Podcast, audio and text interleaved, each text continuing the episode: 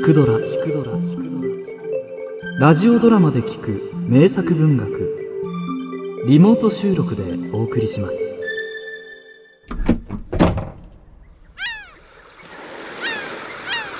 1907年7月。その頃私は探偵業から足を洗いサセックスの小さな家で暮らしていた。おはようございますホームズさんいい朝ですね。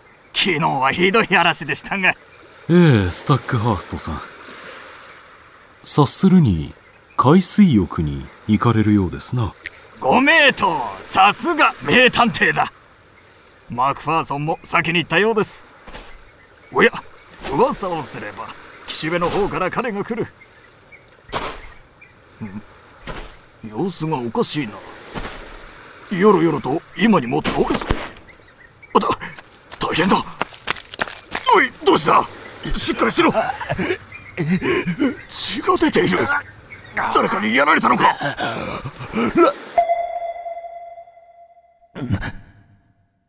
ライオンの盾が見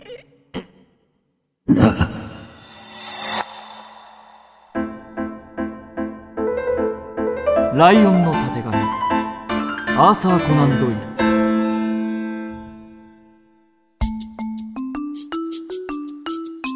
謎めいた言葉を残しマクファーソンは息を引き取った。彼は泳ぐ途中だったのかそれとも泳いだ直後だったのか。ズボンの上にバーバリーのオーバーを肩に羽織っているだけだった。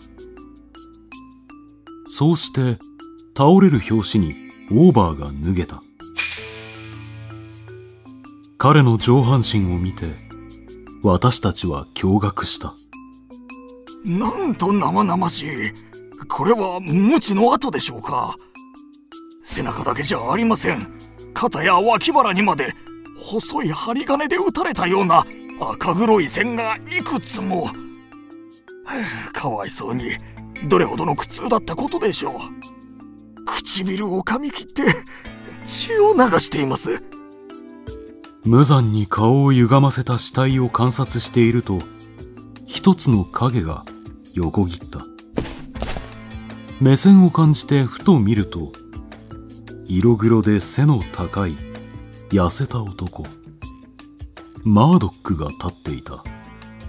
マードック？お前さん近くにいたのか？まあいい警官を呼んできてくれ。マードックはうなずくと何も言わず駆け去っていった。彼のことは詳しく知らないがマクファーソンと同じ学校の教師であること。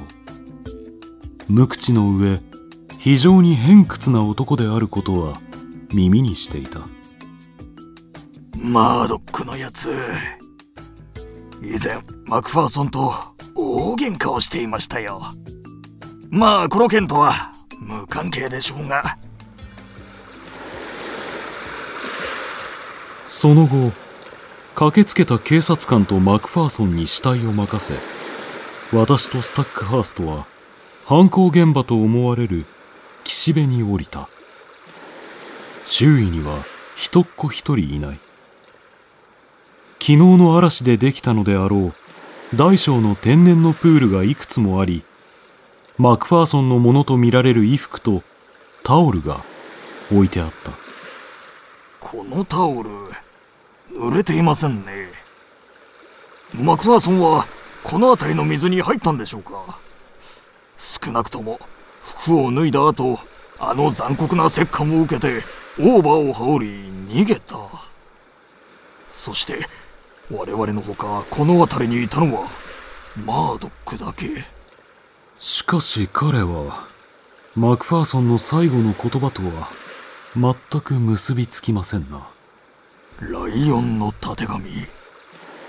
犯人の特徴ですかね。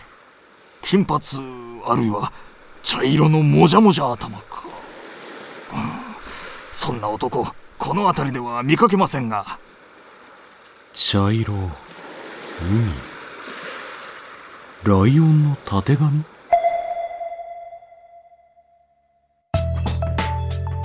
そうかなるほど。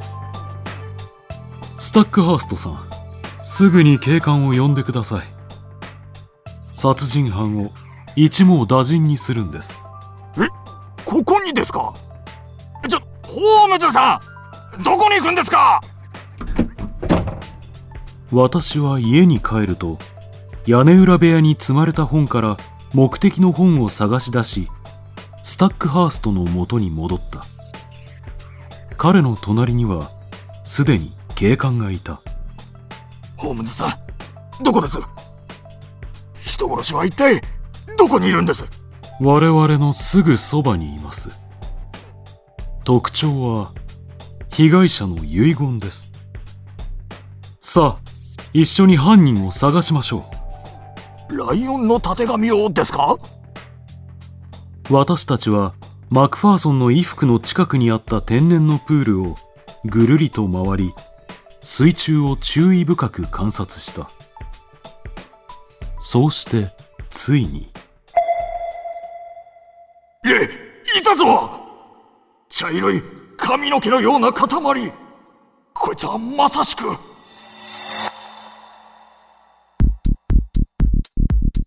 スタックハーストが指さしたのはライオンのたてがみを引きちぎったような奇妙な生物だった。それは水深およそ3フィートくらいの岩の棚にゆらゆらと波打ちゆっくりと膨らんだり縮んだりしながら脈動していた。ホームズさんこいつは？こいつは恐ろしい毒針を持ったハチクラゲ。サイアネア・カピラータ高名な学者 J.G. ウッドの野外生活にこう書かれています。この怪物に刺されるとコブラに噛まれるのと同じくらい生命に危険がある。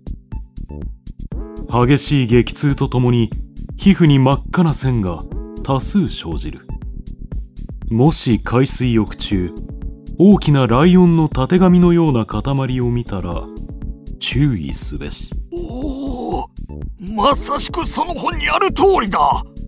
さあマクファーソンの敵です。人殺しの息の根を永久に止めてしまいましょう。私たちは力を合わせ近くにあった岩を落下させて黄色い殺人者を押しつぶした。波紋が収まってから水中を覗き込むと岩の下からドロッとした油のような液体がにじみ出て海水を濁らせた。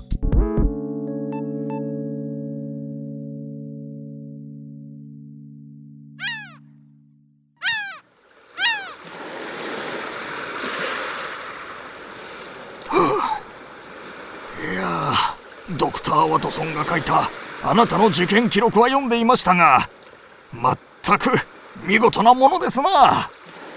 それにしてもこんな生き物見たことがない。おそらく嵐で流されてきたのでしょう。まったく探偵は引退したというのに。不思議な事件でした。今までに手がけたどの事件にも勝るほど難解で得意でしたよ。